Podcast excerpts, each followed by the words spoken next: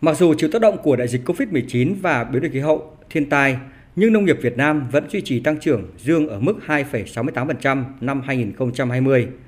Qua 9 tháng đầu năm nay, nông nghiệp duy trì tăng trưởng 2,74%.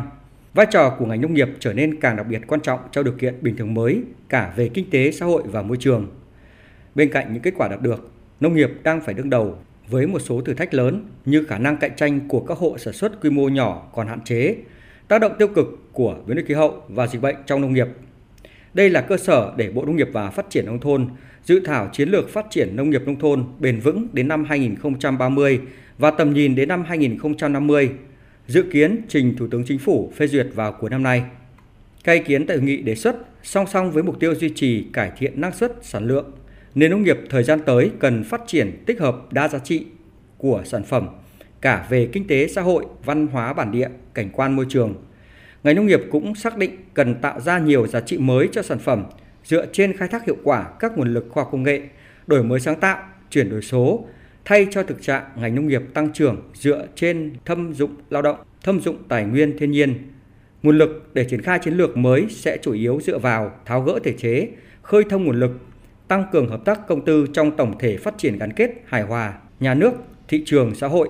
Huy động vốn từ cộng đồng, hợp tác xã, doanh nghiệp đối tác sẽ là giải pháp cơ bản. Trong đó công cụ quan trọng là đầu tư theo hình thức đối tác công tư PPP. Đánh giá cao những nỗ lực của ngành nông nghiệp Việt Nam, ông Reginali, giám đốc chương trình diễn đàn tăng trưởng châu Á Grow ASEAN chia sẻ. And DG Tuan will present later about the Food Innovation Hub, but this is an exciting initiative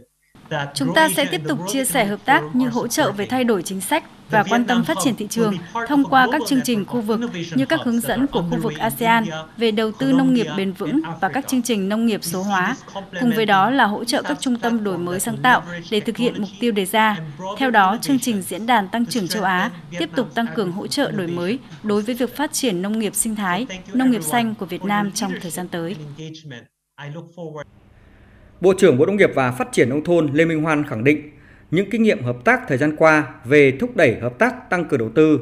vì một nền nông nghiệp xanh, hiệu quả, bền vững và thân thiện với môi trường của các đối tác có ý nghĩa hết sức quan trọng, góp phần đưa Việt Nam trở thành trung tâm đổi mới sáng tạo về lương thực thực phẩm hàng đầu tại khu vực.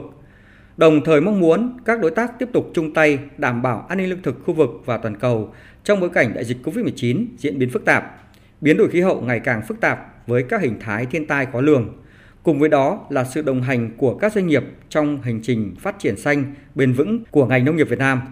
Bộ Nông nghiệp Phát triển Nông thôn đang cho đánh giá lại những chương trình hợp tác giữa những cái đối tác bên trong và bên ngoài giữa Việt Nam và các thể chế của quốc tế. Hồi lâu lâu chúng ta chỉ hợp lại chúng ta có những cái ký biên bản này biên bản kia. Nhưng mà để chuyển hóa cái đó trở thành một cái giá trị thực sự để người ta thấy rằng chúng ta biến nó thành mà hành động chứ không phải là nó phải được chuyển hóa vào cái chiến lược của Bộ Nông nghiệp Phát triển Nông thôn cũng như là trong cái từng chuỗi ngành hàng để chúng ta không bỏ lỡ những cơ hội, ta không có lãng phí những cơ hội đó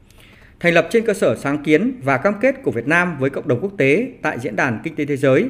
Đối tác Phát triển Nông nghiệp Bền vững Việt Nam, sau hơn 10 năm hoạt động, đã thành lập được 8 nhóm công tác hợp tác công tư PPP trong các ngành hàng gồm cà phê, chè, rau quả, thủy sản, hồ tiêu, gạo, hóa chất nông nghiệp và chăn nuôi.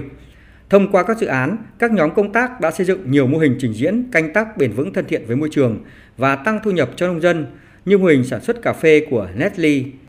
sản xuất chè của tập đoàn Unilever, một số chuỗi giá trị liên kết bền vững về sản xuất và chế biến khoai tây, gạo, chè và hồ tiêu. Qua đó cũng đã đào tạo cho gần 2 triệu lượt nông dân về phương thức canh tác bền vững.